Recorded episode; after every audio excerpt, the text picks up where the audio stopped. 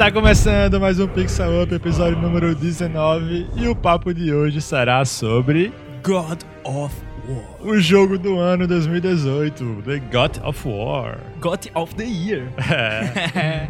Aqui é Paulo Guerra e aquele final não me pegou. Aqui é Davi Souto e eu estou sendo um corvo de Odin para observar mais um absurdo de um deus. Ah, olha aí. Meu nome é Luke Henrique e eu quero ser a Jormungandr. Aqui é Caio César e eu quero God of War. Não entendi só a referência. Você vai entender. Ah, Ok. então vamos lá começar sobre esse jogo que já conversamos antes em parte. Verdade. Né? Conseguimos reunir aqui a mesma galera que tava no primeiro, no primeiro episódio de God of War. Os primórdios. Primórdios, episódio número 3. Nossa. Com aquele áudio lendário. E a gente gravava. Ei, galera, se Ei. você assistir o episódio 1, 2 e 3, se você acompanha a gente até hoje, muito obrigado, primeiramente. É muita consideração. Sério. E se você consegue assistir o episódio 1, 2 e 3, aquele, daquela época que a gente falava ainda só sobre jogo, né? Que a gente, a gente achou que ia passar o resto da vida falando só, Só sobre sobre jogo jogo. e tal, não sei o que, não, não tem como, né? Ingênuos. É impossível, é impossível. Jovens A gafanhotos. gente tem muito mais pra conversar, muito mais pra falar. A gente decidiu mudar um pouco e daquela época a gente gravava sem microfone, cara. Como é que a gente Cara. conseguiu publicar aquele programa? Poxa, e a gente. Intervenção divina, o absurdo de um deus. Não, olha aí, olha aí. Sempre um absurdo de um deus. Vamos para os recados, primeiramente. recados. É rapidinho.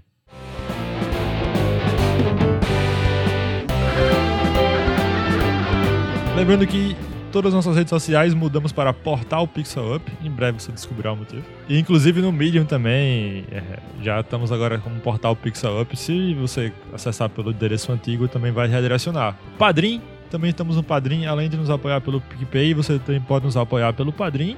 E lá no Padrim é, tem até mais detalhes, consegue entender um pouquinho melhor sobre por que começamos esse projeto aqui, quem somos nós, o O que, que, é que que nós motivou a o gente? que, que almejamos, né? Então lá no Padrim tá bem legal. Em breve colocaremos algumas metas lá que a gente quer atingir. E se você quiser nos ajudar a atingir essas metas, muito obrigado.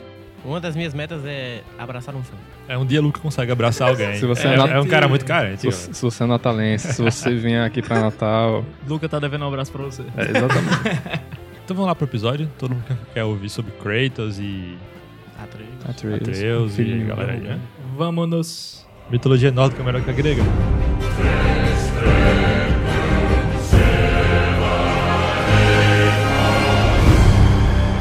Vamos lá, já vou começar dizendo que essa é a maior virada de mesa da narrativa que eu já vi na história. O que era God of War antes desse jogo e o que se tornou depois, né? Ele literalmente virou uma mesa lá. Não, não. Pera Muito aí. cedo, cara. O cara já tá tirando Muito logo. cedo. Foco, foco. O cara acordou hoje e fez. É hoje. É hoje. É hoje que eu vou fazer piada.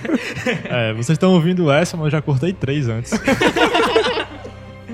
Ele não pensa, Luca não pensa nem mais. Não, hoje é dia de podcast. Não, ele já vai. Hoje é dia de contar piada. Hoje eu vou contar. E conta piada ruim ainda. Vou preparar aqui meu arsenal, uma, uma listinha. É, vamos abrir um stand-up comedy pro Luca.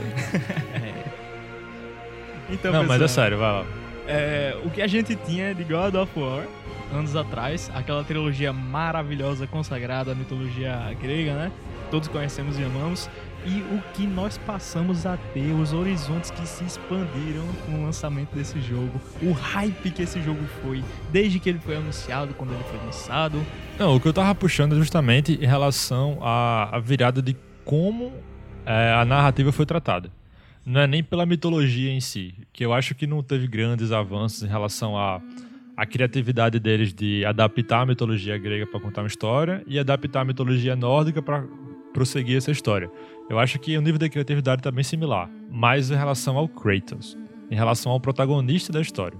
Como o Kratos era, o, o título do nosso episódio 3 é God of War, Vingança, Vingança e Vingança. Uhum. Sim. Porque o Kratos era só isso. O Kratos ele não falava direito. Não que ele seja um grande falador hoje, né? Mas que ele, ele falava bem menos, ele só falava de vingança e pronto, e só tinha raiva, e era isso só. O jogo era bem superficial.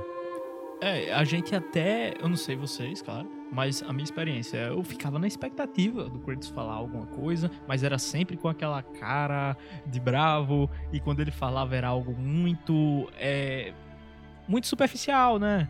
E a gente, meio, poxa, é o protagonista, a gente ficava esperando alguma coisinha a mais, alguma mensagem, mas acabou é, deixando a desejar nesse ponto. É, e sempre priorizando bastante matança. É. Do início ao fim, sangue, tripas. O jogo em si, ele prioriza mais o hack and slash do que o desenvolvimento do personagem. Pois Sim. é. Quando eu joguei, O anterior, né? Os É, anterior, os anteriores, exatamente, anterior, é. O jogo me fez me acostumar a só procurar por morte. Derrotar os inimigos, procurava realizar os quebra-cabeças, e era isso. Eu, não eu gostava de ver, claro, a parte mitológica da coisa, mas o jogo me acostumou a não prestar muita atenção. Não, mas é porque o jogo realmente não tinha nada pra acrescentar em relação a isso. Ah, Kratos vai encontrar um deus, ele vai bater um papo com ele, vai ter uma conversa inteligente, vai resolver um problema. Não, ele vai arrancar a cabeça do cara, ele vai né, tirar todas as partes do corpo dele e jogar cada um no pedaço da Grécia. Então, tipo, é isso. Vingança, vingança, vingança. Era só isso o jogo. Mais vingança. Mas nesse jogo, não. Não. Nesse jogo a gente vê um Kratos que. Maduro, totalmente diferente do que ele era antes. Mais sábio. Mas- Exatamente. E, e principalmente barbudo, né? Porque ele tinha um treco É no- verdade. A barba amadureceu a inteligência oculta na psique de Kratos. O poder da- é o- é Calma, daqui é a pouco vocês vão chegar que o Kratos virou um Gandalf. Não, não é isso. Não, não, não. Mas é o poder da barba. Só faltou o cara? É o poder do lava. Não, não faltou só o cajado. Faltou muita coisa pra chegar em Gandalf. Verdade. E como é que tá, como é que foi essa mudança assim que vocês acharam do Kratos de antigamente para o que foi apresentado no Norden? Eu acho 500 mil vezes melhor. É, e totalmente positivo e é essencial, pelo menos pra mim, e eu acho que pra várias pessoas, essencial pra que o jogo tivesse sucesso. Porque se fosse só uma repetição do que a gente já viu, depois de tantos anos, não ia acrescentar em nada. né? Então você tem um Kratos mais maduro, um Kratos que pondera as situações, ele planeja. né? Kratos que teve muito tempo pra amadurecer, inclusive. Diga-se de passagem, né? É, muito tempo, né? Porque Faz, faz sentido, né? O tempo fez ele amadurecer. pra tu ver quanto, como que ele era ruim, né? Quanto tempo que ele precisou. O tempo, é, o tempo que ele foi preciso para ele amadurecer. Exatamente. Na, na, na trilogia, né, grega, a gente tem exemplos, muitos exemplos, de momentos ali que o Kratos era só mal mesmo. Ele É. só matava gente. Logo no início do jogo tem um exemplo clássico disso, que ele arranca é, o cordão do pescoço de, do capitão de um navio, se eu não me engano, que estava perto da garganta de uma Da hidra. Ele simplesmente dá um chute no cara, sem nenhuma necessidade. E o cara morre ali, porque o Kratos foi Ah, só quero a chave aqui, pô. Valeu. Já nesse jogo, a gente começa com o Kratos o quê? Pai. Um Kratos que tá preocupado em ensinar uma criança, Responsa. responsabilidade, entendeu? Então isso já é é uma outra visão, né? Deixa um jogo totalmente bem mais maduro. E ainda tentando entender que ele está sozinho sem a mãe do Atreus, né? Porque Exato. criar uma criança sozinho é difícil. Sim, ainda mais uma criança como ele, que tem um gênio bem forte. É, ainda mais uma criança como ele, que é filho de um deus e que não sabe de É. nada disso. Exatamente. então tem. Então a gente chegou aqui. É spoilers, tá? Caso você esteja ouvindo e você não jogou. Não estragar o jogo, mas assim, algumas coisas que vão ser ditas daqui pra frente podem diminuir um pouco a, a sua surpresa, né? A sua experiência original em relação ao jogo. É, a intensidade da, experiência. Porque o jogo ele tem principalmente o plot twist do final, que eu falei até na minha entrada que não me pegou. Mas assim, muitas pessoas podem pegar, eu vou explicar depois porque não me pegou. Mas foi muito bem feito e é realmente explodir a cabeça. Tá? Então, o Kratos, pai de uma criança, e tem o lance da mãe. né? Durante boa parte do jogo, a gente não sabe direito quem é a mãe. Isso deixa a gente bastante curioso, né? A gente fica interessado em saber mais sobre aquela personagem. É, a quest principal é em torno disso, né? em torno da mãe. Saber quem foi a mãe, no caso. Não necessariamente saber quem foi a mãe, porque os personagens que a gente tá controlando, eles sabem quem é, né? Sim, Mas é algo que a mãe deixou pra eles fazerem, eles têm que fazer e é muito importante que eles façam pra eles. A gente pergunta por quê? Quem é essa, essa mulher que, primeiro, conseguiu conquistar o Kratos a esse ponto? Verdade, né? Essa foi a minha maior curiosidade, desde o início do jogo. Quem foi esse ser humano que fez o Kratos se importar? Ela é um ser humano ou Hum. não? A gente não sabe. É. Mas no início, a gente já parte desse pressuposto. De que ela. Pelo menos eu pensei que ela era humana, sabe? Teria um contraste, teria sentido. E é interessante saber, tipo, como ele desenvolveu esse afeto depois de ter perdido a, a ex-mulher dele, né? E a filha.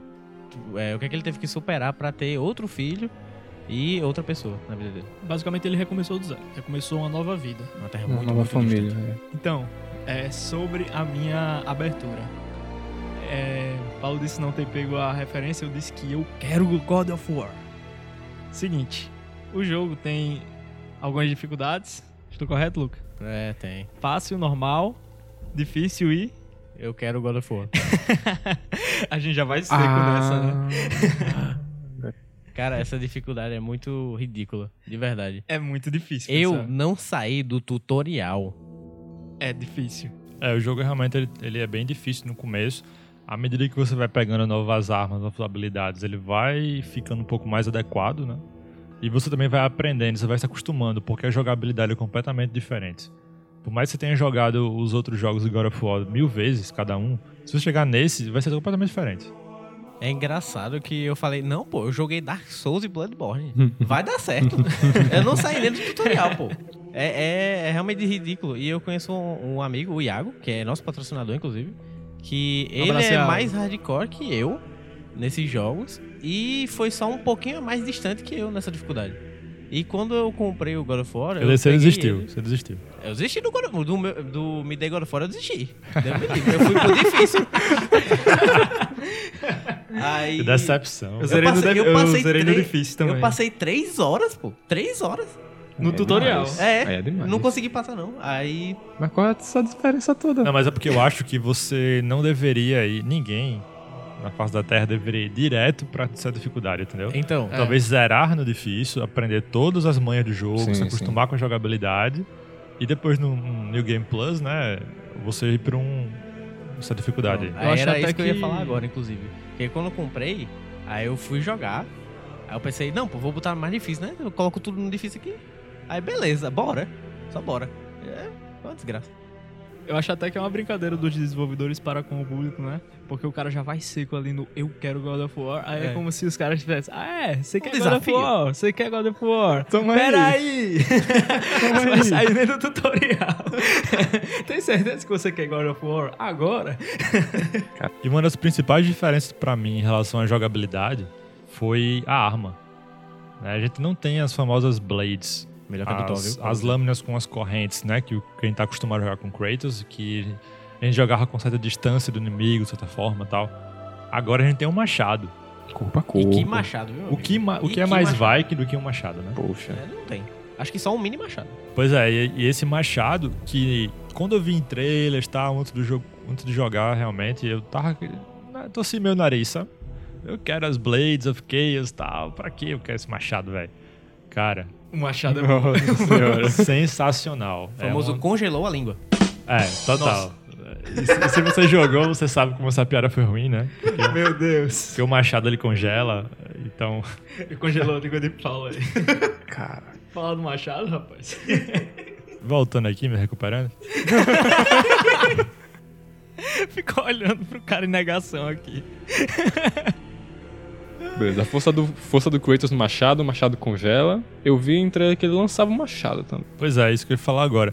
E ele continuou com esse lance de manter a distância, de certa forma, porque o Machado ele tem essa habilidade de você jogar e conseguir chamar ele de volta. E o que eu achei mais legal nessa sacada é que você não tira só dano quando você joga e atinge. Quando você puxa, quando você chama o Machado de volta, qualquer coisa que tiver no caminho, tira dano de volta também. Então E isso é outra, muito legal. Tem os upgrades, né? De jogar o machado e congelar quando você carrega ele na mão, esse tipo de coisa. É, É, exatamente. tem upgrades muito bons que vão enriquecendo cada vez mais o combate e, consequentemente, a sua experiência. Sempre dentro da mitologia é, e de, da cultura nórdica também, que você tem que usar muitas runas pra fazer upgrades, né? Outro aspecto que eu queria trazer no combate que eu acho muito interessante é a diversidade de inimigos e o fato de você ter.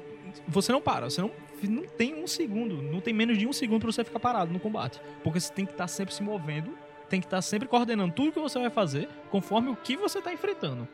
É tão você- frenético quanto a trilogia anterior, inclusive. Eu acho que é mais. É? Eu acho que é mais porque por, por conta da questão da alternância. E, e isso era uma coisa que todo mundo tava com medo, porque quando eles viram que os comandos mudaram, as armas mudaram, eles pensaram: ah, não vai ser o Hack and Slash que a gente jogou antes. E o cara quer Vai ser uma coisa totalmente diferente. Aí, tipo, foi um tapa na cara, sabe? Que a Não, então, Mônica e a deu. galera que é muito saudosista, que é muito cabeça dura, que falou isso antes de jogar o jogo Sim. e que viu que era bom, continua na me- no mesmo negócio, dizendo que o antigo. É, continua. Não, mas essa Xbox galera aí, paciência, né? Então, Paciência. É, não tem nem que gastar tempo falando disso.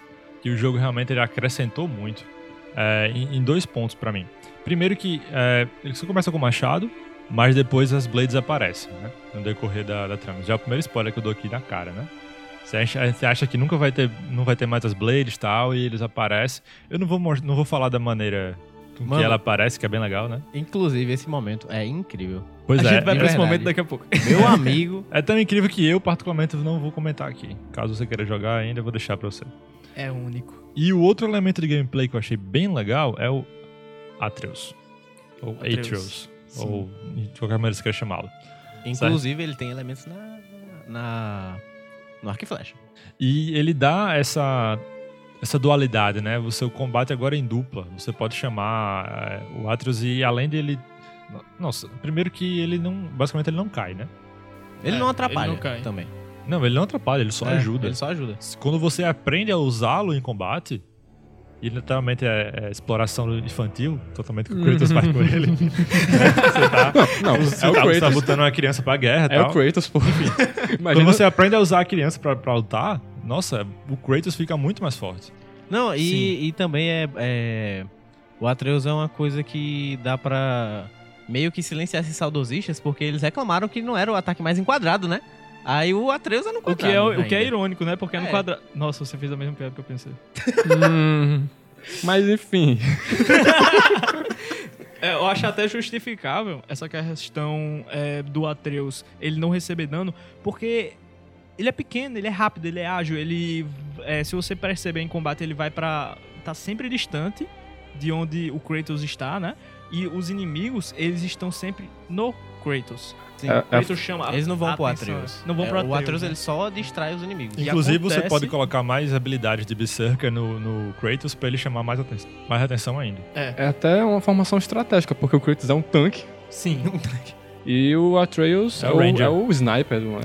É. É. E outra coisa, tem alguns personagens que eu justifico como sendo mais rápido do que o Atreus, que pegam ele durante o combate, aí vai a preocupação de ele ter que ir até lá pra poder ajudar o Atreus. Tem alguns minions que eles voam e seguram o Atreus, que o Kratos tem que ir até lá pra poder, a gente com o Kratos tem que controlar pra poder soltar o Atreus, esse tipo de coisa. É, porque se eles, eles pegam o Atreus, o Atreus fica imóvel, ele não pode, tipo, atacar mais. Ele fica só lá parado. Mas ele não morre, né? É, ele não morre. Tá, Ele só fica lá, tipo, incapacitado, agarrado. né? Assim. Mas é, é só, tipo, opção sua se você quiser ir lá ou não. Mas ele é uma ajuda muito grande, entendeu? Então a, a, a sensação que dá é que sem ele o Kratos não teria completado a missão. E é impre- eu também achei muito impressionante a IA do Atreus. Foi uma das coisas que eu mais verdade, verdade. É bem desenvolvida. Que ele é um filho de um deus, de um deus que é gigante. Spoiler pouco pequeno, gigante. É, gigante. Nossa. É. Ah, não. Cara, eu não Luca percebi. Proves. Tá se contaminando. Eu não Selo, tinha Lucas, percebido. selo Lucas de piada. E, e o que eu achei bem interessante, só em relação a essa parte do gigante, é que não necessariamente quando a gente fala, ah, um gigante, significa uma pessoa muito grande. Isso é dentro, dentro é. do jogo. Esse é o meu pensamento. Eu fico imaginando, o cara é uma criança, mas uma criança normal. Eu imagino ele meio gigante, mais Mas ou aí menos tá assim. justificado dentro da própria mitologia nórdica. Hum, É, dentro da mitologia nórdica do jogo Hum. e dentro da mitologia nórdica. Também. Sim, Olha certo? que coisa é, boa. Vamos notar que tem diferenças, Uhum. certo? É até coisa boa de falar, né? Tem mitologia nórdica uma coisa, mitologia nórdica de God of War uma coisa, e mitologia nórdica da Marvel, É galera, totalmente. é, outra coisa. É sempre Pode se uma considerar adaptação. uma coisa? Não, Uhum. pode, pode. Pode se considerar uma fantasia. Só que não é mitologia nórdica, certo? Pri- Primeiro eu vou deixar aqui logo, na real, ó, pra você que não sabe, o Thor e o Loki na mitologia nórdica não são irmãos, Se certo? você veio até aqui achando isso, boa sorte. É só na Marvel. E assim, então já tem a primeira dica de quem é o Atreus aí, pra mim. Quando eu descobri durante o jogo que a mãe dele era um gigante, né? Que os anões falam e tal, né? Nesse caso é anões ou anãos? Mudou, né? Agora essa parada. Anãos é só pra Tolkien. É só pra Tolkien? É. Uhum. No caso do God of War é anões. É anões. Ok. É, No fala- próprio jogo, tipo, a legenda tá anões lá. Anões, é. Então tá bom. Não, é, é- mas é, também. Também. é porque saiu uma coisa nova de- do universo de Tolkien que agora são anãos, não anões, normalmente. Pra Ou- ou poder aí esse diferir negócio- Diferir de anões com nanismo mesmo. É, têm humanos com nanismo. Vamos exatamente. considerar que o jogo é do ano passado. Tá. Não, mas no caso do God of War, eu acho que é anões.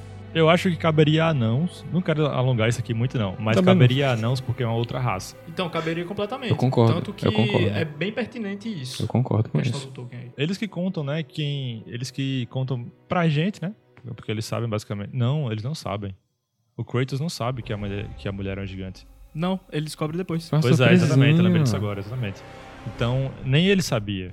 Né? Porque, exatamente, ela não era gigante de tamanho. né? Ela era da raça dos gigantes.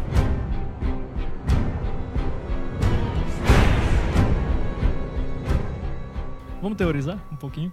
Começa aí. Por que, que vocês acham que o Kratos não sabia disso? Na minha opinião, Porque ela mentiu. ela. Não, óbvio. Mas por Não, que é. que ela mentiu? Aí, Ela já tinha conhecido o Kratos bem o suficiente pra saber tudo que ele passou. Primeiro ponto. E pra saber Porque ela tava escondida em Midgar. outro fator. E, e também pra saber que o Kratos não aceitaria aquilo com muita facilidade, por causa do passado dele. Porque ela seria algo de uma ordem divina. Sim. Não, não sei se cheirei a ordem divina, mas ela tava em missão ali contra os deuses. Então, né? Em prol da raça dela. Os, É, mas os ela- gigantes mas em si, eles não são deuses. os gigantes não são deuses, né? Não, Não. não, são deuses. Eles são tipo uma raça. É, como é que é o nome? Que podem equivaler. Que foram a- exilados. Porque eles são tão antigos e alguns podem equivaler à força dos deuses. É. Ah, É porque Hum. deuses nada são do que seres muito antigos. Sim. Entendeu? Ah, por isso que eu confundi. É porque eles equivalem aos deuses, alguns deles, né? Sim. Em força, mas não necessariamente é uma divindade, é uma raça. Exato. Ok. Muita gente teoriza o Kratos está sendo manipulado novamente. Eu não, eu não acho que ele esteja sendo manipulado. Porque eu não acho que os desenvolvedores vão apelar pra isso de novo. Ainda mais no quarto jogo. Ou Não só quinto. por isso, eu acho muito fraco isso de dizer que ele tá sendo manipulado, porque é uma linha muito bem construída de que tudo que a, a, a mãe do Atreus fez foi por amor. Tudo aquilo dali foi por- pelo bem, não só da raça dela, como também pra o bem ser feito, né? E deixar na mão deles ali o final, deixar a decisão pra eles.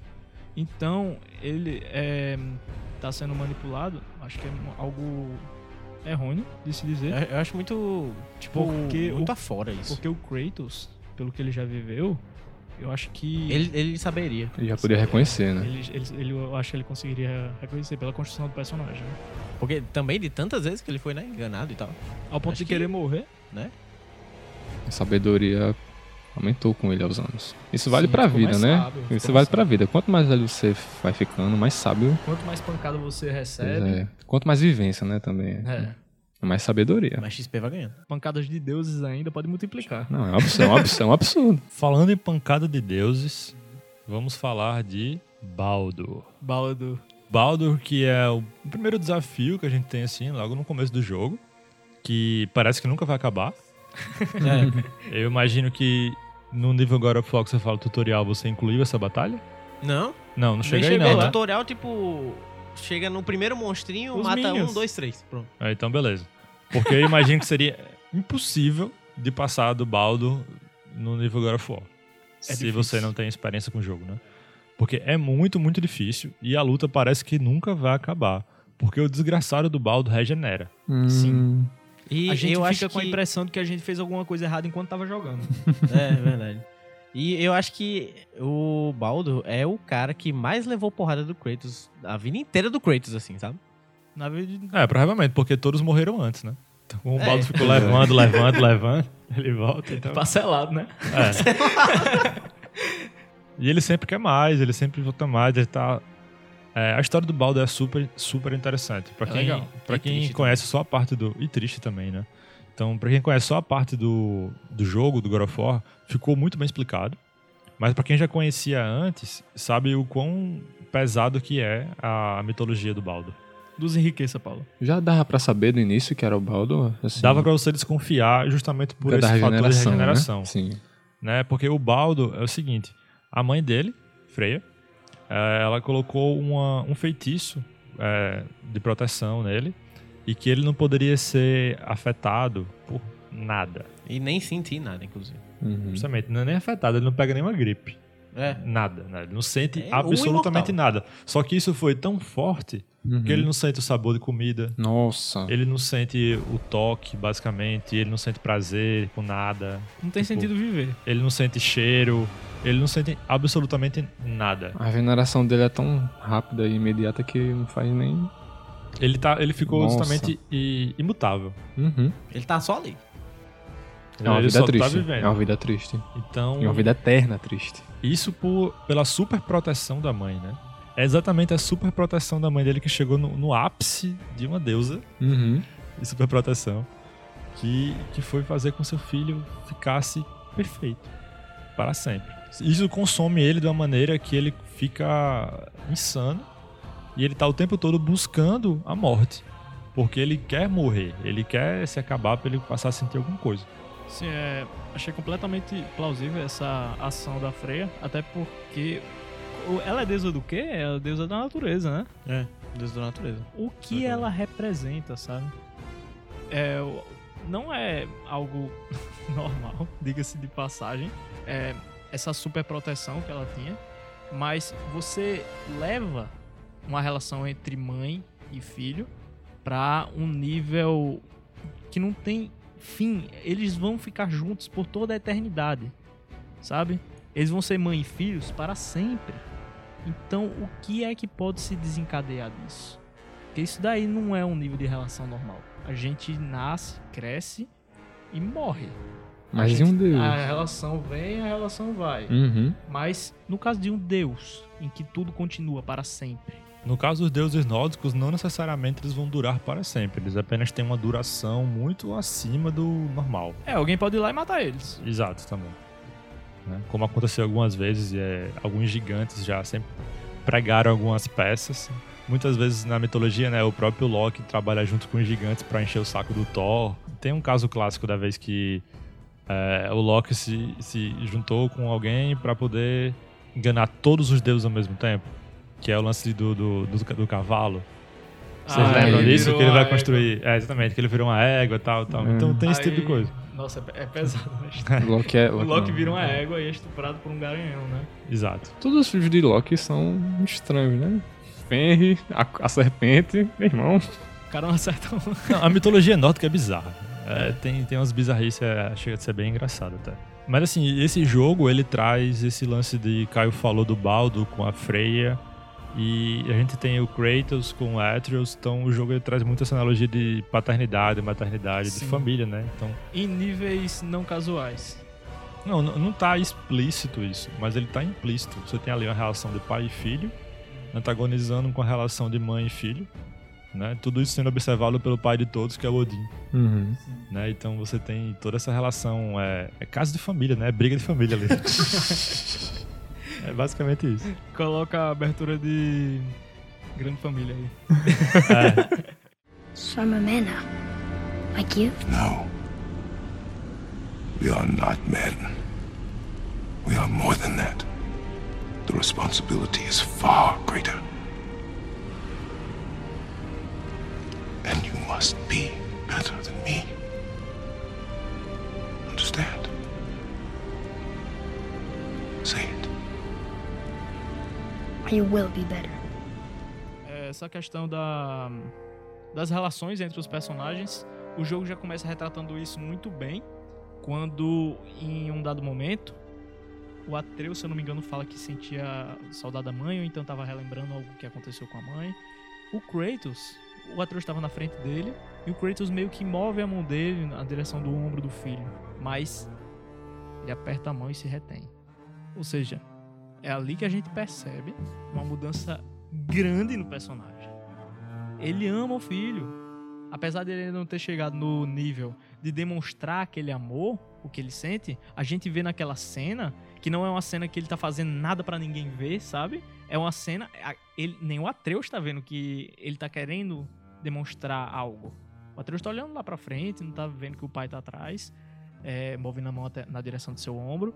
Então é um momento genuíno de demonstração de amor. Mas ele se retém. Ele ainda não tá pronto pra aceitar que ele mudou. eu acho que são esses pequenos detalhes que fazem esse jogo ser grandioso. Exatamente, cara. sabe? Não é só o gráfico, não é só a jogabilidade, não é só ele ser legal e divertido você jogar e matar os monstros e tudo. É porque ele consegue fazer tudo isso com perfeição e com mais perfeição ainda esses pequenos detalhes, né? Que acrescentam ao jogo de uma maneira sensacional. Então tem, tem essa cena e tem várias outras cenas como olhares, tipo pequenos olhares que se dão um para o outro ou uma baixada de cabeça, a câmera é muito bem trabalhada. Eu acho que é muito melhor trabalhada a câmera nesse jogo do que no próprio The Witcher, sabe? Então tudo isso acrescenta muito para a narrativa. Muitas vezes não preciso nem falar. Então a gente entra naquele ponto, ah, o Kratos ele nunca fala nos God of War antigos, mas ali ele da maneira negativa, porque o jogo ele não acrescentava nada. Aqui, nos momentos que ele não fala, acrescenta. Ele tá sempre querendo dizer alguma coisa, apesar de não falar. Exato. Apesar dele não conseguir falar muitas vezes. É um deus da guerra, muito que foi muito violento, ainda é muito violento, né? Muito. Mas que tá começando a mostrar um sentimento. E o que eu acho mais legal é que nesse jogo fica claro, ele mesmo fala, que ele não se orgulha do seu passado. Hum, caramba, que mudança, que amadurecimento. E é interessante também que esse sentimento você só vê ele na trilogia quando é sobre a mulher ou a filha que ele tinha. Hum. Então, tipo, ou você, você só viu o Kratos sorrindo quando aparecia a mulher e a filha. Acabou. É, em toda a franquia de jogos tem poucos momentos que o Kratos sorri, né? Inclusive nesse jogo não me lembro assim. Também não lembro, não. De cabeça eu não lembro do momento de ver o Kratos sorrindo, não. Não, ele, eu acho que nesse jogo ele não sorri. Ele fica mais com cara de orgulho do filho do que sorrir ou fica feliz ou algo parecido. Ele é mais aceitação e e um amor pelo filho do que Isso daí eu até quero que não mude, porque é uma marca muito forte do personagem, né? Inclusive, Passado, né, uma dele. curiosidade, quando você vai tirar é, screenshots no jogo, dá pra pôr ele sorrindo. Dá Sério? pra pôr o Kratos sorrindo. Bizarro. Por isso que eu vi um monte de foto do Kratos rindo. Eu vi um monte de foto do Kratos rindo sem entender nada. Eu não perdi o quê? Sim, eu queria ressaltar um ponto que eu achei muito legal, que tratava muito bem essa questão do sentimento entre os personagens, que é quando o Kratos, por um momento, em um local meio hostil, perde o atriz de vista. Nessa hora, ele enlouquece, ele sai correndo e gritando pelo nome do filho e escutando a voz dele longe e é, uma, é um sentimento claustrofóbico tão grande aquela cena, porque é em um local fechado, a gente vai virando pra esquerda pra direita procurando, a gente sente a aflição do Kratos é, querendo achar o Atreus e não, não conseguindo. É E exatamente não, no no momento momento que ele acha, parece a, a mãe que perde o menino no shopping. Você tá doido? Você tá doido? Eu disse pra você. É, isso aí mesmo. É É exatamente. desse jeito, mas é em um nível tipo assim, não, ele realmente poderia morrer ali, sabe? É, é exatamente é, essa cena quando eles conhecem a Freya, né? Inclusive. É. Quando o Atreus estava caçando e ele consegue atingir aquele porquinho, um porquinho Ele fica, javali. ele fica empolgado, né? É, Já valei. Aí ele corre atrás, aí quando eles conhecem a Freya. Que é um personagem que não aparece pra gente já, eu sou uma deusa. Né? Ele, ela aparece como uma feiticeira da floresta ou algo assim. Uhum. Ah, foi muito legal isso. Foi muito legal porque convence muito. Eu não sabia que era Freya, não. Eu não sei vocês, mas. Não, eu também não Mas- percebi. Eu também não.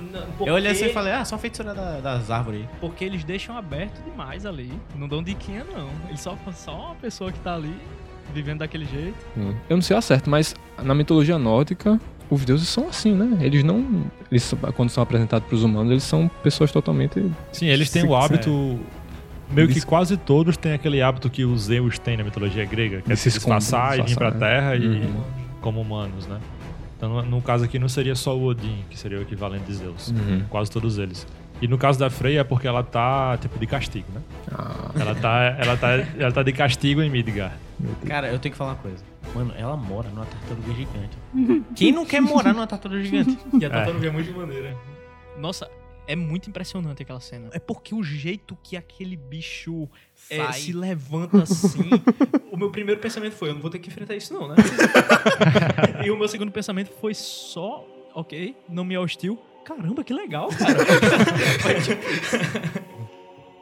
Aí eu queria falar um pouquinho agora sobre o Midgard, que é o que, o que eu senti falta no jogo, assim, foi eu não sei se é porque alguma coisa passou batendo pra mim na, na mitologia que eles estavam contando naquele momento histórico que estava sendo passado ali, que era outras pessoas, civilização. Não tem civilização em Midgard.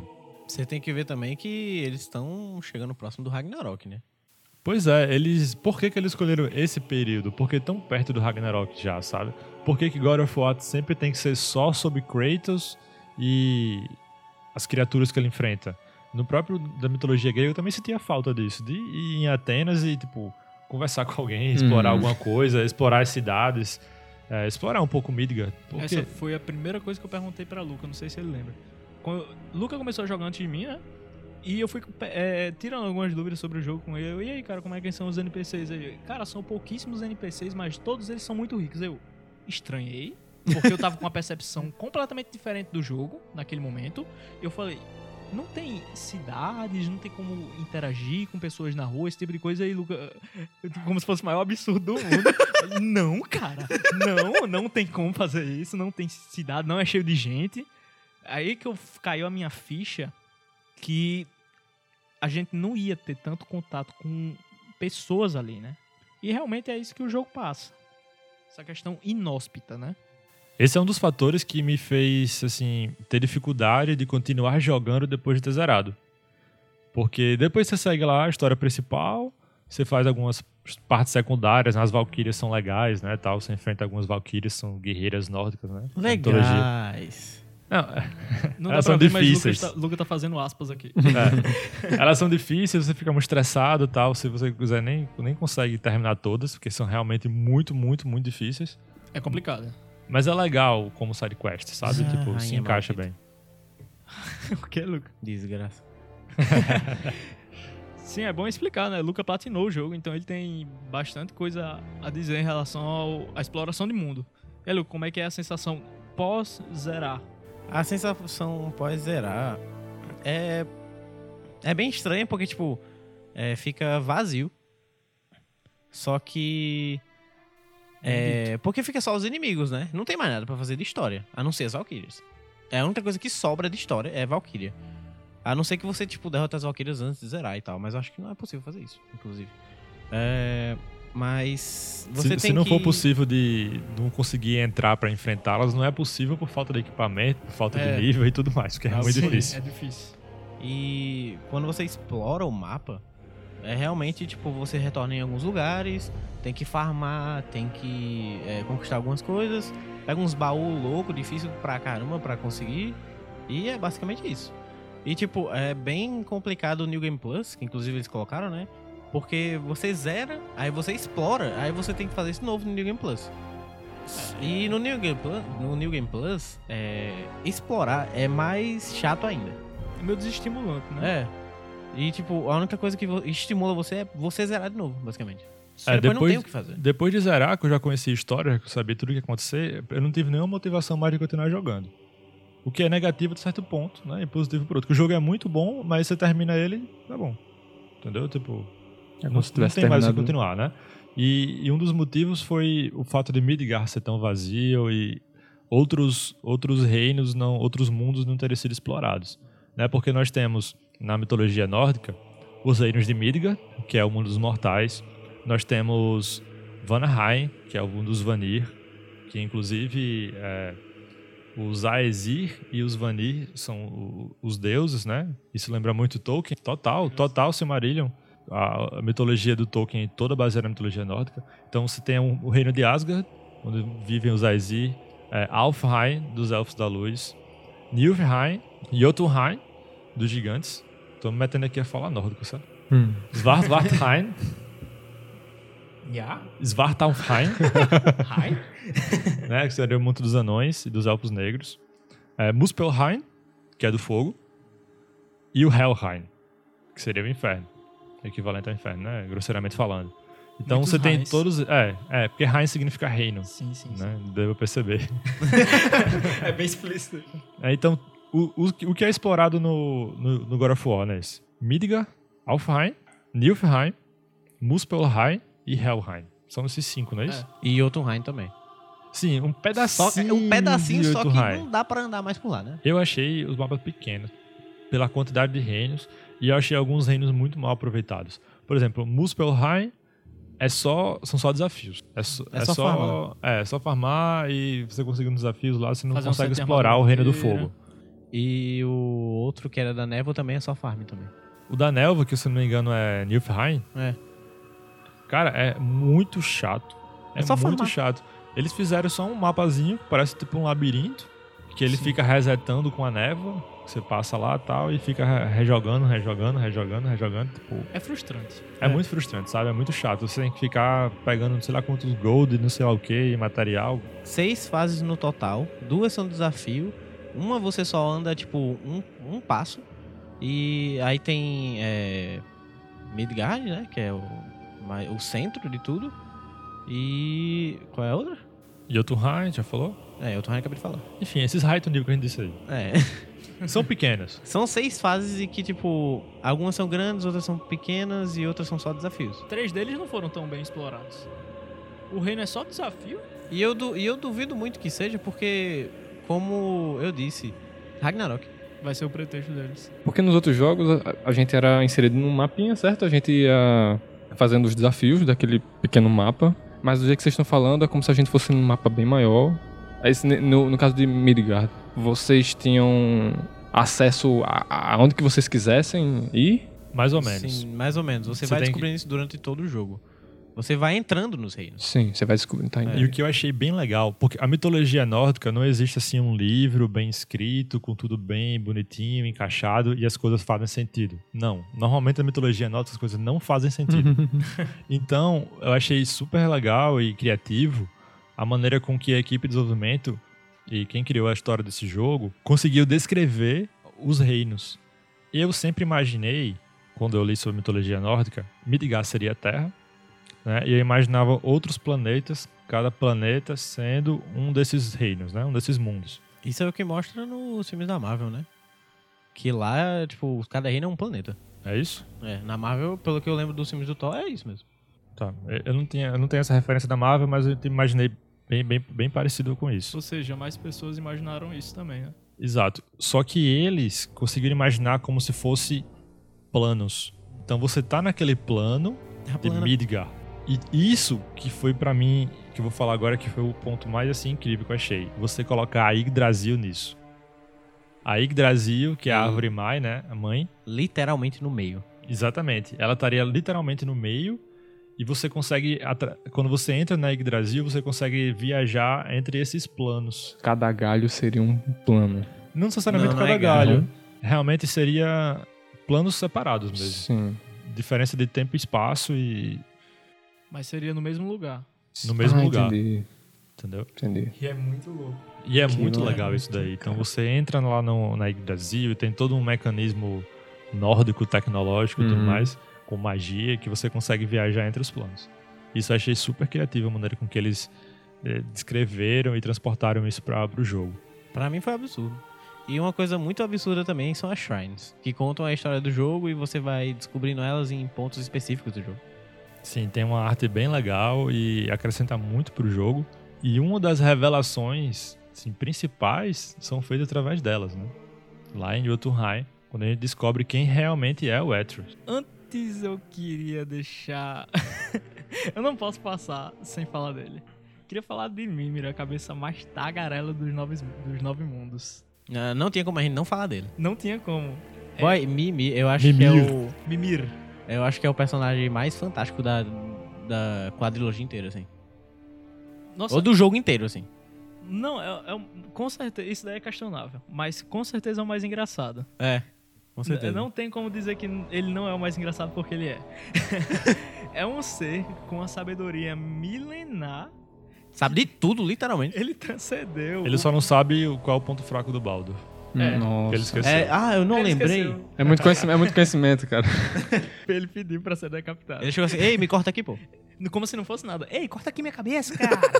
ele chama de cara o, o É. Kratos. Ei, cara, cuidado. Tem alguém atrás de você. Porque o Kratos coloca a cabeça dele no cinto. E ele fica olhando pra trás o tempo inteiro. E é, nossa, isso daí é uma IA legal. Porque quando o cara vai te atacar por trás, algum inimigo vai te atacar por trás. Ele, Behind you. Ele, ei, cara, tem alguém aqui. Que massa. fica olhando pra trás, tá ligado? O tempo inteiro. Seu sentinela, tá ligado? É. Não, o Mimir é muito massa. O Mimir é muito maneiro. Eu achei, eu achei um ótimo personagem e. Sim, e esse ponto do tipo, ah, eu esqueci, não, não é nem culpa dele, inclusive. É culpa de Odin. Sim, da basicamente Freya, sim. mas tudo bem. Não, a Freya não. Isso aí é coisa de Odin. Por quê? Por que seria a Freya? Porque pra mim, quando o, o, fei- o feitiço foi desfeito em Baldur, no final, foi também o que despertou o conhecimento dele. Não lembro disso, não.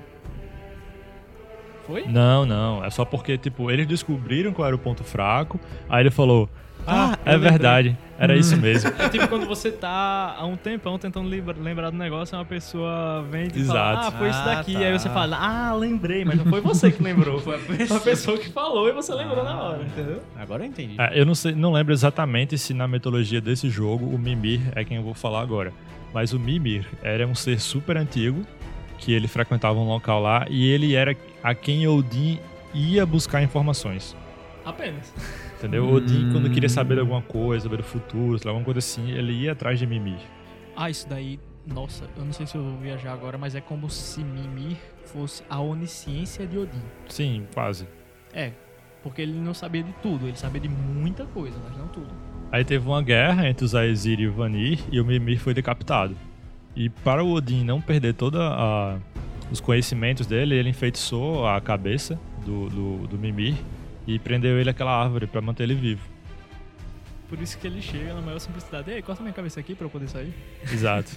Eu lembrei, eu tô certo, foi a Freya sim. Lembram que quando o Kratos decapitou a cabeça dele, eles levaram a cabeça pra Freya? E ela colocou um feitiço nele no jogo?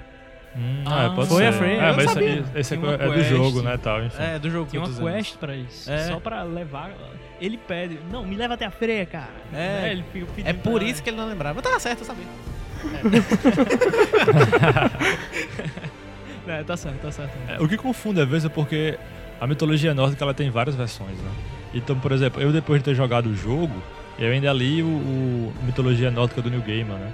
Então, isso confundiu algumas coisas. E- e- eles três entram em uma sala cheia de tesouros antigos de várias mitologias. Nossa, essa cena é incrível. Não sei se estou me adiantando muito aqui, mas. Não, a gente já quase falou do final. É, Não, Isso aí é bem metade do jogo. sim, que aí vai, eles vão vendo alguns feitos do Kratos e parece que dá abre portas pra mitologia egípcia. Abre. Abre. Abre, abre Basicamente mesmo. todas as mitologias. Ali. Não, E- então, nesse mural tem o olho de Horus, né?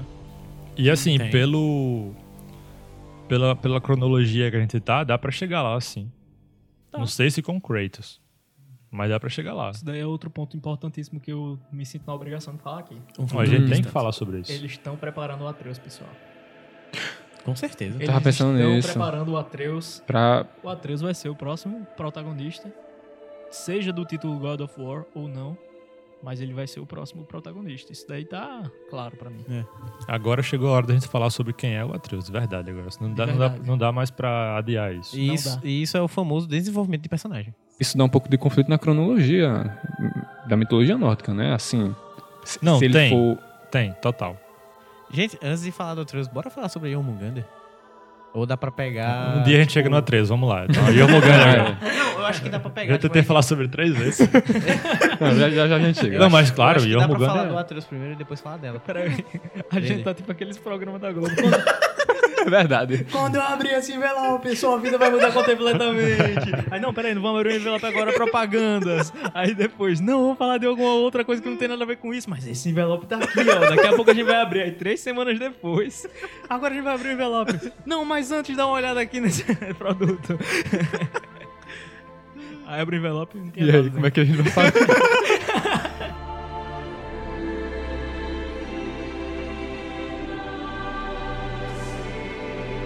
Bom, durante o jogo a gente foi tendo várias dicas de quem seria o Atreus, né? Ah, ele é filho de um gigante, certo. Durante o jogo tem algumas coisas que ele mesmo fala, porque é importante a gente frisar, acho que a gente não falou nenhuma vez aqui, que o Atreus durante parte do jogo ele não sabe que ele é filho de um deus. Inclusive, ele entra em conflito. né? Então tem todo esse conflito e tal de. Caramba, imagina se você soubesse que você é filho de um deus, né? Você não desenvolveu poderes ainda, mas você vai começar a desenvolver. Então uma hora você vai ter que descobrir. Você vai descobrir que todos seu pai e sua mãe mentiram pra você e tudo mais. E isso pode gerar revolta. E um deus revoltado não é uma coisa que ninguém quer, né? A gente viu em cada um dos jogos que é uma coisa que ninguém quer. Pois é. Aí tem, um, tem uma passagem que foi bem delicada, mas eu achei bem interessante, que é quando o Atreus descobre que ele tem poderes. Ele tá, fica um período meio revoltado, né? E ele fica perguntando bem, bem feliz se ele pode se transformar em outros animais e tudo mais e tal. Será que eu posso ser invisível? Se você juntar, botar isso na equação, você sabe que o Loki se transforma, né? É o deus da trapaça, né? E outra coisa, a, do, do arco e flecha que ele usa, as runas são todos os animais que o Loki se transforma. Sim. É. né? Você tem o corvo, você tem o lobo. Sim, é, se eu não me engano foi o Mimir que falou sobre isso, que foi um aspecto inteligentíssimo que eu notei na oratória dele. Ele basicamente falou que o que o Deus é, é, tem uma influência muito grande na personalidade do Deus, nos desejos dele, é, no que ele gosta. Exatamente. E, nossa, isso, essa percepção me pegou de surpresa porque era algo que eu nunca tinha pensado. Será que Thor é o Thor, o deus dos trovões? Porque ele gostava muito dessa questão da eletricidade, é, dos raios, do barulho do trovão, Depende do ponto de vista. tempestades. Se sabe? os trovões já existiam antes de Thor ou é só por causa do Thor que eles existem? Outra coisa aí pra se falar. Porque tem isso, né? Às vezes o, o nascimento daquele deus pode trazer esse novo elemento pro mundo ou a entidade adquire aquele elemento sob o controle dele. E o Odin também, por exemplo. Tipo, o o que é que levou a, a ele ser o Odin? Tipo, ele é matou um bocado de gente mais foda que ele e tomou lugar e ficou ser mais forte de todos. Foi isso aí que fez o Odin ser o Odin. Outra coisa, né, é, ainda em cima desse negócio de existia antes do Deus ou não, no jogo vocês podem prestar atenção que não existem animais normais. Todos os animais eles são místicos, têm algum tipo de mutação. É, aquele javali, é, aquele cervo que eles caçam no início do jogo com aquela crina enorme, brilhante. É, então a gente não vê os bichos normal. Então a gente pode, poderia partir do pressuposto de que esses bichos é, que a gente conhece, que são, seriam animais normais, só passariam a surgir depois da manifestação do desejo de um deus, que seria o Loki. É interessante. É, não sei. É interessante, mas não sei, porque o Loki, ele- a visão que a gente tem do Loki é completamente diferente da visão que a gente veio construindo com o Atreus. E Muito se você não entendeu ainda, o Atreus a gente descobre no final do jogo que ele é o Loki. Então esse é, é o plot twist final e o maior spoiler do jogo, na minha opinião. Que a gente o- avisou, viu? que o Loki é o nome que a raça gigante chama o Atreus, né? Pela porque aquilo foi profetizado. Foi profetizado que a mãe dele iria para Midgard, que a mãe dele teria um filho e que esse filho iria matar deuses e tudo mais e ia se tornar um- um- uma peça importante para a raça dos gigantes, né? E, e o nome dele era Loki. E dá pra ver claramente por esses shrines que até o Luca falou mais cedo, ele é realmente o Atreus, não, não sobra dúvidas. Então, aí que é interessante. A visão que a gente tem do Loki, de ser um deus trapaceiro, de ser um deus invejoso, de ter certa raiva de outros deuses. A gente tá vendo agora o Loki criança pela primeira vez. A gente tá vendo a formação né, da- do caráter do Loki. E isso não combina, em parte, com o que a gente, a imagem que a gente tem do Loki. Como é que ele vai se tornar aquilo? Por que, que eu digo em parte? Porque em partes do jogo, em momentos do jogo, ele é isso. Ele é vingativo, ele quer matar os outros deuses, ele Ele supera. Exatamente. Então, o, o Kratos que faz ele mudar, né? Mas, assim, ele mostra que ele tem uma veia ali pra ir pra aquele lado mal. É como se, caso o Kratos não existisse, a gente teria o Loki que conhecemos. Por E- isso que, provavelmente, o Kratos vai morrer Hum. no segundo jogo É, e a gente vai ter o Loki se tornando o Loki. E Aí o que eu acho meio estranho é a gente ficar jogando a partir de agora com o Loki. Num, num outro jogo, sabe? Eu não sei se casa muito bem. Ainda mais se você for pra uma outra mitologia. E era nesse ponto que eu queria chegar também, porque tudo depende do ponto de vista. Se você perceber, para os deuses nórdicos, Kratos e Atreus são essas pessoas horríveis. Mas pro Kratos e o Atreus, os deuses são ah, essas pessoas horríveis. Então, assim, é, o Atreus pode ser essa pessoa que a gente acha que é boa, legal, com pai e tal, pá, não sei o quê. Mas pros deuses não. E os deuses podem manipular essa história. E, assim, E a gente vê os outro lados, né? Isso que é interessante, a gente viu os dois lados e a gente pode dizer que esses deuses não estão com a moral de achar ninguém pessoa horrível. Exatamente. e, é- e isso é bem interessante porque em todo o God of War os deuses são horríveis. Outro fator interessante, para antes de chegar na parte final, né, que a gente descobre quem é o que o Atreus é o Loki, outra coisa que dava pra saber que ele era, se você não tinha matado até então, é a participação dele na morte do Baldur, que é um caso clássico. O Loki, ele participou da morte do Baldur. Eu só descobri no final. mitologia nórdica. Ele é que. Ele que planeja, ele que, que, que basicamente faz o, o Baldur morrer. Pronto, tô descobrindo isso agora. Não sabia disso. Eu também não, mitologia eu só nórdica, descobri é. no final do jogo mesmo. Então, pra, Porque no jogo faz você parecer que foi tudo sem querer. É, essa parte de matar o Baldur com a ajuda do, do Loki é antes da gente descobrir que ele é o Loki, né? Então, aí isso ali a, a ponta final do quebra-cabeça. Aquele final do jogo ali foi só pra quem não tinha sacado ainda. Pra mim, se eles não mostrassem aquele final, tava de boa. Já dava pra discutir com muitas evidências que seria o Loki. Mas eles decidiram colocar e eu achei que foi bom porque, assim, nem todo mundo ia pegar e foi realmente uma sensação muito boa pra quem tava desconfiando confirmar e pra quem não tava desconfiando nada, com certeza foi explodir a cabeça, né? Ele usou um tipo de planta. Qual, qual é o tipo da planta que usou? Na... Eu acho que, pelo que eu lembro, é o Visco. Exatamente. E é uma flecha. Né? É uma flecha e tem uma cena muito legal no começo do jogo. Eu não lembro de quem que eles acham. Ah, um dos anões. Um dos anões engraçadinhos lá. Essa Anãos. flecha foi Anãos. feita pelo. É, anão roxo lá, azul. O Brock. É, o Brock. Ele lhe dá essa flecha pro, pro Atreus, né? E assim que a Freya vê essa flecha, do que essa flecha é feita, Hum, ela, tipo, quebra e esconde deles, entendeu? Não, Só que ainda sobra uma. Foi tipo assim: ele fez um conjunto de flechas pra o Atreus. Aí ela viu esse conjunto, destruiu todo o conjunto. Só que sobrou um, um pedaço da flecha no para segurar. a- Ah, um broche, uma a- coisa assim. É, É. tipo o broche pra segurar o negócio que. Verdade, é, foi isso mesmo. as flechas e tal. Isso a é um detalhe. viseira, a viseira. Isso é um detalhe, é mais uma evidência que eles deram durante o jogo lá no início. Então, assim, o que deixa o, o jogo. Eu lembro que eu falei algumas vezes. Algumas, acho que foi no episódio de Black Mirror que eu falei que como a narrativa surpreende e como ela é bem feita. Quando ela lhe dá todos os caminhos pra você descobrir as coisas e você não descobre por sua culpa, né? Então, o God of War a gente sabe que tem um roteiro muito bom, na minha opinião, por causa disso. Foi construído tudo. Foi tudo bem construído. construído. Se você não pegou, foi por falta de informação, falta de detalhe. Falta de informação não foi, a informação tava lá. Tava É. lá. Pra mim, eu acho que a informação mais importante do jogo inteiro, pra, pra mim pelo menos, foi quando falaram da batalha da Jormungandr contra o Thor. E que ela voltou no tempo. Agora vamos falar do Jormungand, que é inacreditável, né? Apesar dela ser bem menor do que eu imaginava. Ah, Porque Midgard também é bem menor do que eu imaginava. Jormungand é a serpente, né, na Do, mitologia. a serpente do mundo, né? Que ela dá a volta no mundo e tal, ela é enorme e tudo mais. Só que assim, Midgard é pequena, então a serpente acabou ficando pequena, sabe? Sim. Mas ela não tá só em Midgard. Ela tá em todos os reinos, inclusive. Pois é, colocaram... Ao mesmo tempo? Sim.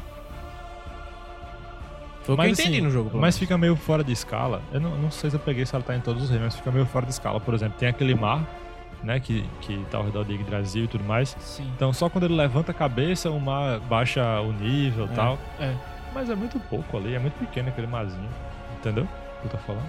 Entendi. Assim, eu- É, eles podem ter pode um ser pouco mais questão de, escala. profundidade do que tamanho. Tipo, largura. Não, mas é, o- mas o mar é pequeno. Se fosse um mar enorme, aí eles levantar a cabeça e baixar tipo 10 metros do mar é uma Eles só coisa. quiseram ilustrar a ideia. Não, exato, exato. Não é- Não é uma crítica não, só que tipo, Jormungandr é muito maior que aquilo. Sim. Seria muito maior, né? Sim, né? E você falou do Thor também. Seria colossal. Seria um Ela, negócio. ela é colossal. Então, seria um negócio inimaginável o tamanho do E bicho. interessante, apesar dela ser uma cobra, ela é um gigante também. É. Opa! Chegou em um ponto interessante. Da, da mitologia Essa nórdica. raça aí. Era aí que eu queria chegar.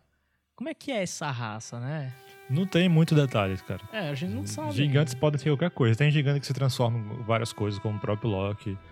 É, tem um gigante que prega uma peça no tom, a ver se transforma numa águia. Tal. Tem gigantes que são tão fortes, tão fortes, que o, o Thor não consegue fazer nada com ele. Aí ficou uma coisa que me deixou confuso quanto à cronologia mitológica. Eu sei que tem a mitologia nórdica de God of War totalmente, pode ser bem diferente da verdadeira. Mas a serpente do mundo, teoricamente, é filha de Loki. Exato, é nesse ponto que Ou vai ter viagem no tempo, espero que não, ou então realmente eles decidiram não, não explicar. Né? Porque são os filhos de Loki, é o Fenrir, Jormungand e Hela. Então, o Fenrir já existe nesse universo. Já, já foi Já. introduzido? E a Jormungandr não foi introduzido, Não foi mas introduzido, se- já sabe que tem. A Jormungandr também já tem nesse universo. E apesar da gente ir em Helheim, a gente não vê Hela. Não vê a filha do Thor. lá. Thor não, do Do Loki. Do Loki. E é interessante A gente você vê os falou, filhos pô. Thor, né? Inclusive a gente É. mata um dos filhos de Thor. Dois, né, no caso. Não, o outro não morreu. Morreu depois? Não lembro. Os dois morrem. Aí também, tu mata os dois filhos de Thor. A gente deixou um cara grande bem É. aí. Final. Kratos e Thor vai ser bem Vai ser massa legal. a luta, viu? Outra coisa que também dá um certo conflito. Vocês falaram que o jogo se passa na época do Ragnarok. Sim. Tá chegando perto do Ragnarok. Mas o Ragnarok precisa do Loki. É. Sim, pra acontecer. É, é, é- É, a gente Dá um conflito, né? Dá um conflito, né? Loki. Foi interessante que o Paulo falou, né? No lance de Viagem do Tempo, que existe desde a trilogia. O lance do Viagem no Tempo.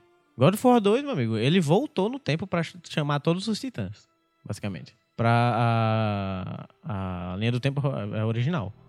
Que aí levou todos os titãs pra derrotar Zeus. Beleza, que aí ocorre o God of War 3. Aí o novo God of War, eles trazem essa, é, essa introdução que a Jormungandr lutou contra o Thor no futuro, tal, não sei o quê.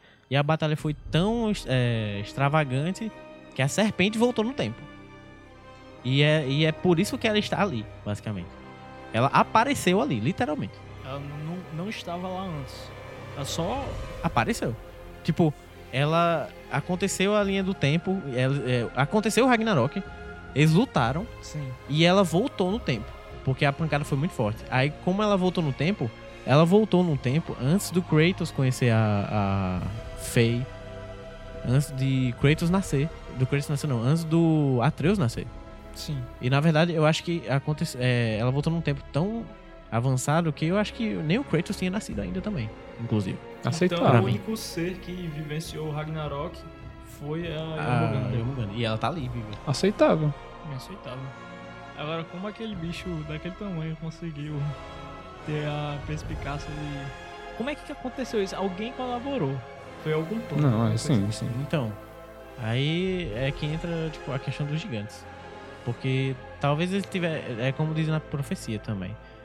Na profecia, diz que o, o, o Kratos morre por um negócio lá.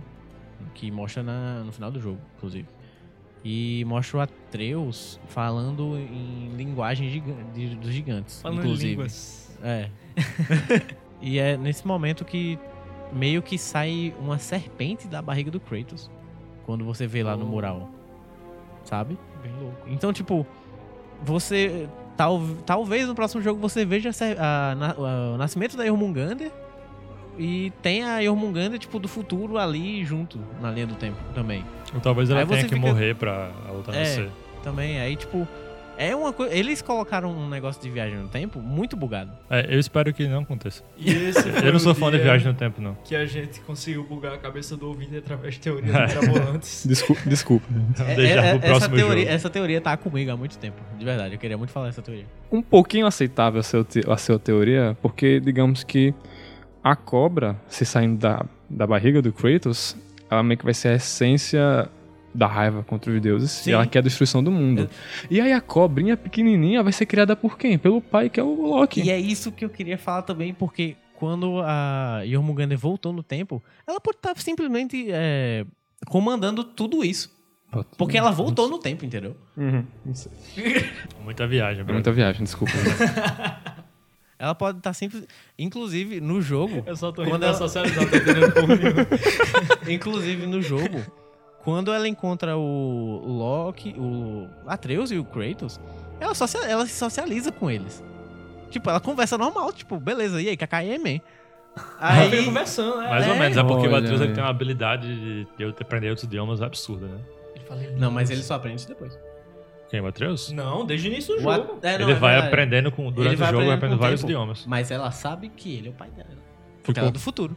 Não, você tá dizendo, mas não ficou claro isso no jogo, não.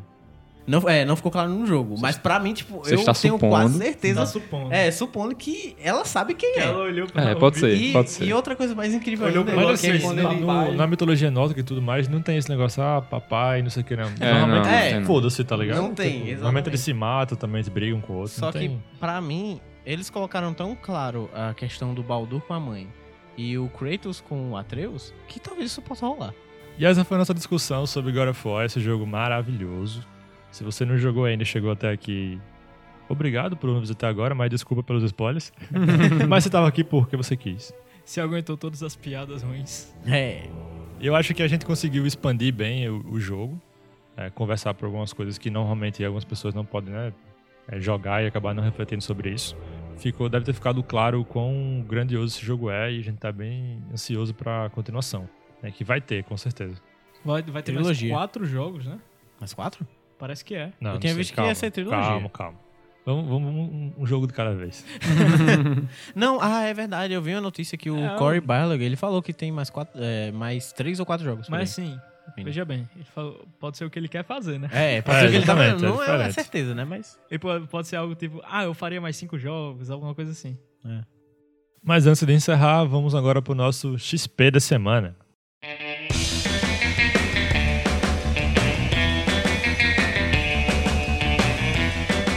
Repetir aqui uma recomendação que eu dei durante a gravação do episódio, que é o Mitologia Nórdica do New. Tipo, sensacional. O game é um gênio, né, cara? É, tipo, é uma versão. É curto, o livro é pequeno, não deve ter nem 200 páginas direito, então são vários contos. Ele tentou, ele tentou organizar a desorganizada mitologia nórdica e compilá-las de, em ordem cronológica. Então fica bem, é bem legal, dá pra ver do, dos primórdios de Odin até o final de Loki, né, até o Ragnarok. Então fica aqui a recomendação do Mitologia Nórdica do New Game. E nessa época aí, chegando perto de Game of Thrones e tal, já deve ter saído uns dois episódios, até à medida que esse episódio da gente está sendo lançado. Eu quero recomendar um podcast brasileiro sobre Game of Thrones.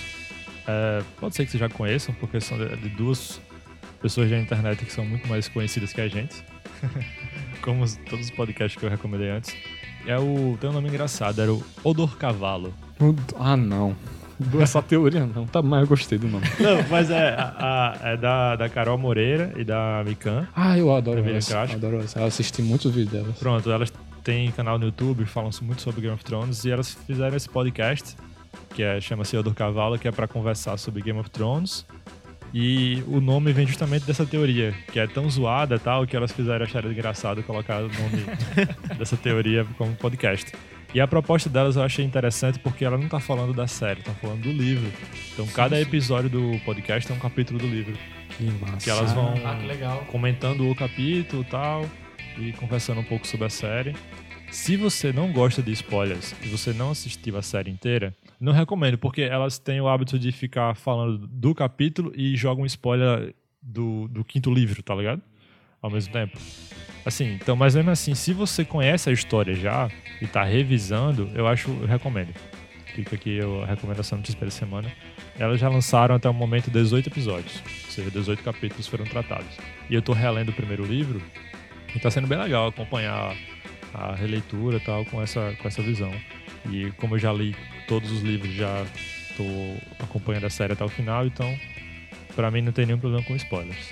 Ainda com elas, eu vou recomendar o canal de cada uma das duas, que é a Pronto. Mikan com 3M, eh, acho que é a Carol Moreira, É, que tem, ela, elas, além delas falarem de- sobre Game of Thrones, de tudo que vem acontecendo também, elas falam muito sobre histórias antes do que se passa em Game of Thrones, muitas da história mesmo sim, que- tem, do tem os livros, né, da enciclopédia Sim. de, de Gelo e Fogo e tal. E elas fazem uns resuminhos, umas teorias e contam as histórias bem massa.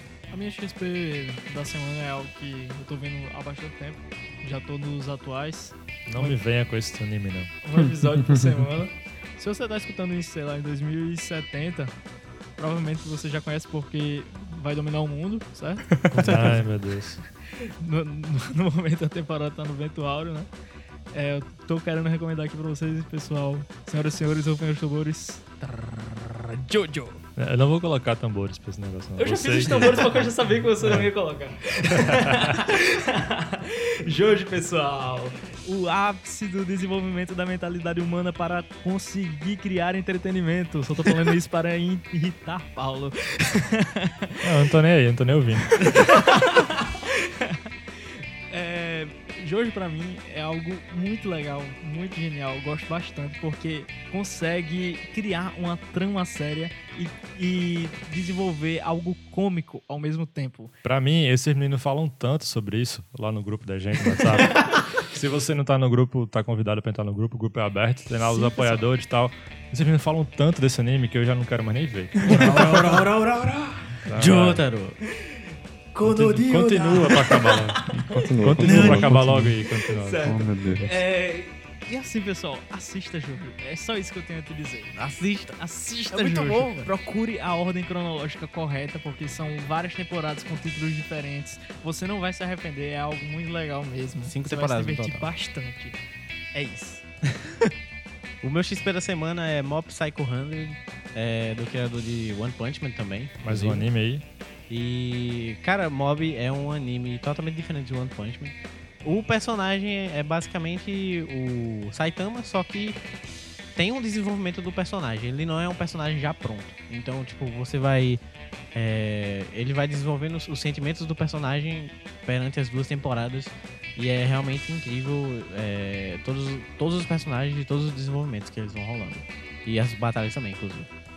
O meu XP da semana é um livro, o primeiro livro de uma série de livros, que é. O nome dele é Lobos de Locke, dos autores K.L. Armstrong e Melissa Marr.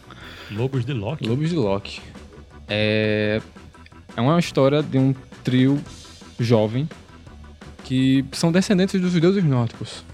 Um é filho. É, não, lem- não vou lembrar muito bem do, do sobrenome de cada um, mas tem a ver, um tem a ver com Thor. Um é um descendente de Thor. Ele tem um medalhãozinho do martelo do Mil, Mjolnir. É, é difícil pra mim falar. e os outros dois primos são descendentes de Loki. E ao longo da, da história desse primeiro livro vai se apresentando outros descendentes, é, como o, o de Baldur, é apresentado um, um- um- também um descendente de Baldur, e eles estão se juntando pra enfrentar o Ragnarok, digamos Sem assim. querer ser chato, mas não é um Percy Jacksonzinho não, né? Disfarçado. Cara, Pensou um Pô, é, pô, beleza o XP do cara. é- Não, brincadeira. né? não, mas eu gostei da narrativa, é bastante Não, mas legal. eu vou defender Percy Jackson, é um livro maneiro. Percy Jackson é massa, Principalmente para o pessoal... Não posso falar do livro que eu não li, posso falar Certo. só do filme. Pronto, ah, ah aí é o- totalmente É diferente. diferente, o filme não tem nada a ver com o livro, não. Não me loche Sim, a- o livro. O, o que eu achei mais bacana no livro também é ele é bem divertido, tem uma narrativa boa e durante a leitura aparecem imagens, imagens dos personagens e tal, cena que foi narrada antes, pra, pra o leitor visualizar melhor como é que tá sendo aquela cena. Tipo isso, tipo isso. Então foi isso, nossas recomendações aqui da semana. Lembra de mandar o feedback pra gente desse episódio, se você gostou de God of War ou não. Pessoal, muito obrigado por terem escutado no- o nosso programa. Compartilhe com os amigos, isso é essencial. E lembrem-se, o absurdo de um Deus nunca é o que você espera. Referência aí do episódio 3. e valeu galera, obrigado por acompanhar até aqui. Até a próxima semana. Valeu! Valeu. Cacai Valeu. aí, valeu.